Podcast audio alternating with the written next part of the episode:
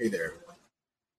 As October is coming to an end and October is in full effect, just wanted to say how this time of the year can feel difficult, how this time of the year can feel as if the kiddos and maybe even yourself is feeling this bit of uneasiness, waiting for the next break.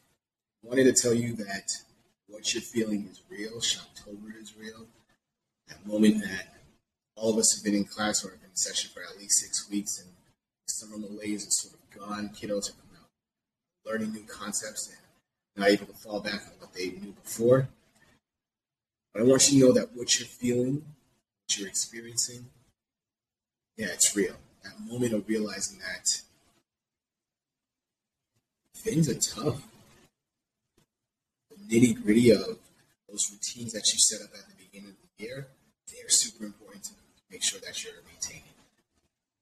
Those moments of self care where you are looking to take care of yourself, whether it be a cup of tea, a cup of coffee, a cup of something else, maybe cider at this time of the year, something with pumpkin spice in it, I'm sure is going to lift the spirits.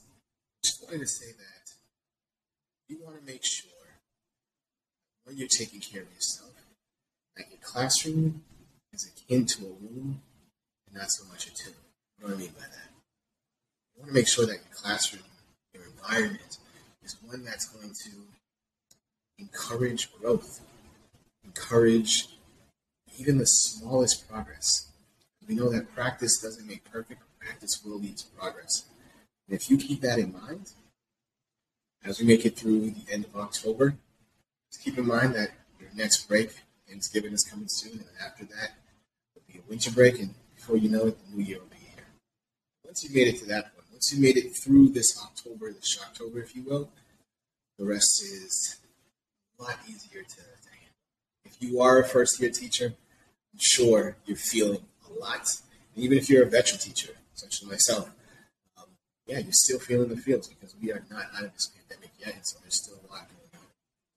So for today's Chronicles of Mischief, it's not a long episode. It's just really a shout out to you teachers who are doing all the things that you're doing